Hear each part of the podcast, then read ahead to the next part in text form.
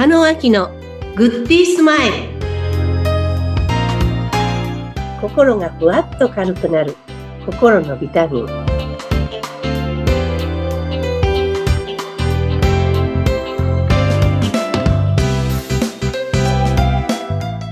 皆さんこんにちは加納明ですインタビュアーのズッピーことズシヒデツグです。加納さん、今週もよろしくお願いいたします。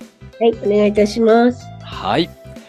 えー今日いただくビタミンなんですが、お題が分かりたいって思っています？っていうこんなテーマを頂戴しております。分かりたい。そうなんですはい。そうなんです。うんこのね、毎回テーマ決めさせていただくときに、私の日常で感じてることがテーマになっていくんですね。はい。で、うん。こう家族の間でも、もう本当にもう勘弁してよと思って聞く話と、うんうん。今日はちゃんと聞いてあげようと思うのと、入り方ってこうと思うんですね。そうですね。うん。そう。うん。その、対峙の仕方が大事ですよね、まずね。そうですよね。はい。仲間内でもそうですよね。うん。最初から決めつけて、レッテル入って、うん。この人は話の長い人だから、うん。ちょっとまた話長くなったら嫌だなって思って聞くのと、はい。この人といつも私価値観一緒だから、うん。この人が喋る内容は面白いわって聞くのと、うん。全くうん。同じ30分聞いてもはい入ってくる内容がはい。違うと思うんですね。そうですよね。うん。そう。心がどれだけ、心のドアがどれだけ開いてるかによって入り具合が違いますね。うん。ねはい。お仕事でもありますし、うん。ズームのなんかこうトレーニングなんかでもありますよね。はいはいはいはい。こう自分いつも心開いてないっていうか、なんか思い込みでうん。相手のことを見てる場合がありますよね。はい。確かにあると思います。うん。うんそれをぜひね、あ、ちょっと苦手だなとか、まあ、ちょっとこの人いつも長いしとか、うん。あとこの人のことよく思ってないとかいう気持ちどっかにあったとしても、はい。その気持ちを一旦横に置いといて、うん。今日はこの人のこと100%分かってあげようと思って聞いてもらいたいんですね。うん。うん。そうするといいところが見えてくるんですよ。うん。おー。はい。で、嫌だなと思って聞いてるとずっとその溝って埋まらないんですよね。うん。思い込んでるから。そうですね。うん。うん。あの時もああだったし、こうだったし、この人こういう人だからこういう言い方するんだろうと思って、はい最初から斜めで聞いてるんですよね。入ってこないですよね。そうするとね。うん。うん。でもそれ、日常で何気なくいっぱいやってるんじゃないかなってことに気づきました。ああ、確かに。うん。うん。うん。加納さんですら、やっぱり。いやいやいや、もう、往々にして、だからこう喋ってるんです。自分の戒めも含めて、気づきも含めて。なるほど。うん。この中でやっぱりなんかやってると子供の話でも、え、またって同じようなこと言ってこの子はみたいに思っちゃううん。うし、ん。それって伝わってますよね、相手に。うん。そうでしょうね。うん。少なからず伝わってるでしょうね。はい。うん。なんかあったら言ってくればいいのにって言いながら、うん。言ってきたら、えー、またあんたそんなこと言ってんのって言ってる自分がいるし。なるほどね。ううんん。でも、これまでのね、あの、経験値っていうのがあるから、やっぱうんりそれに従っていいくと、またこの感じかっていうのは思いがちですよね。どうしてもね。うん。ね、ありますよね。うん。でもそれもこうね、前にお話しした波動だと思うんですよね。はい。そう言ってるとその波動が向こうに伝わるから、うん。最初は心を割ってちゃんと話そうと思っても、はい。変な波動が来るから、うん向こうも斜めになって入ってくる場合ありますよね。お互い、お互いね。もう、うん。大事な30分だったはずなのに、はい。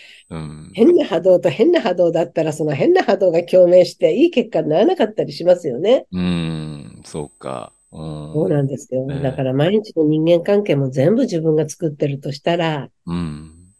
今することははい。100%相手に、うんそうなんだ、へえって、今までの斜めの気持ちを横に置いといて、うん。うん。真っ白な気持ちでうん。相手に接しないと、はい。できること分かってあげることは難しいなって、うん。反省も含めて今日は喋ってます。そう、そうですね。あ、うん。確かにそうだな。やっぱりあの、もうね、これまで会ってきたその人の印象とかね、あの、経験値の中で、なんとなく、あ、またこんな長話になるんだろうなとか、うん、自慢話になるのかなとか って思うと、どんどん、どんどんこう、ね、あの、聞く耳のドアがこう狭まっていっちゃいますよね、本当にね。うん。うん。でも、聞いたふりしてるけどね。聞いたふりはするんですよね、やっぱりね。ああ、そうですか、いいですねってお話になるんですけども、うん、それもあえて、もうフルオープンドアを開けて、もう100%聞き入れてあげようと。うん。うん、いう姿勢ですね。そう。そしたら見えてくるもの？うん。もしかしたらいつも、わーっと思って聞いてたのが、うん、はいと思って聞いてると違う部分が聞こえてきて、うん、それだったらこの話をしてみたらもっと喜ぶかなって、なんか違う広がりが出てくるわけですよね。はい。うん。だからこう、ちゃんと聞いてなかったなって。うん。思ったわけです。なるほど。わかりました。うん。そうか。あのー、もう、ね、相手のお話を聞いてあげようっていうのはもうその考え方、そういうふうに思ってちゃんと聞き入ってあげるっていう姿勢だけでいいわけですよね。そのね、これまでの、うん、向かい合い方ではなくて、フルオープンにして聞いてあげようっていう、はい、その気持ちで接してあげれば。そうですね。いいすねそれがつながりますから、相手に。うん、あ、自分に興味関心持って聞いてくれてるんだなって思うと、うん、自分のこと分かってくれてる人のところって居心地がいいんですよね。うん、そうすると、隠しておこうと思ったことも喋ってしまうんですよね。そうすると、はいはい。はい、本当の意味でつながることができるわけですよね。うん、だから自分がちょっとね、態度を改めて、聞き方を変えるだけで、うん、その成果が全く違ってくるっていうことを言ったんですね。うん、なので、これから毎日、幸せな時間を過ごすためにも、関わる目の前の人のお話を精一杯聞いていく。ことをすると、もっと幸せになることが起こるなっていうふうに感じました。はい。うん。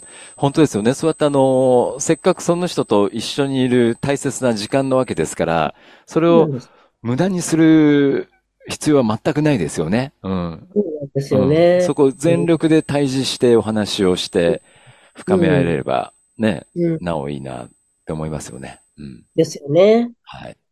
うん。わかりました。今後、また、ね、あの、先入観だけじゃなくて、ちょっと自分の気持ち、心を開いて、うん。相手と、相手の話をしっかり聞いて、分かり合っていきたいなと思います。はい。はい。はい。はい。ありがとうございます。はい、ありがとうございます。えー、ポッドキャストのね、番組説明文に、加納さんの URL、あの、LINE の URL が貼ってありますので、えー、そこにアクセスいただければ個別セッションの案内、またお得な情報などもございます。ぜひとも登録をお待ちしております。はい。加納さん、今日も勉強になりました。また来週もよろしくお願いします。はい、ありがとうございました。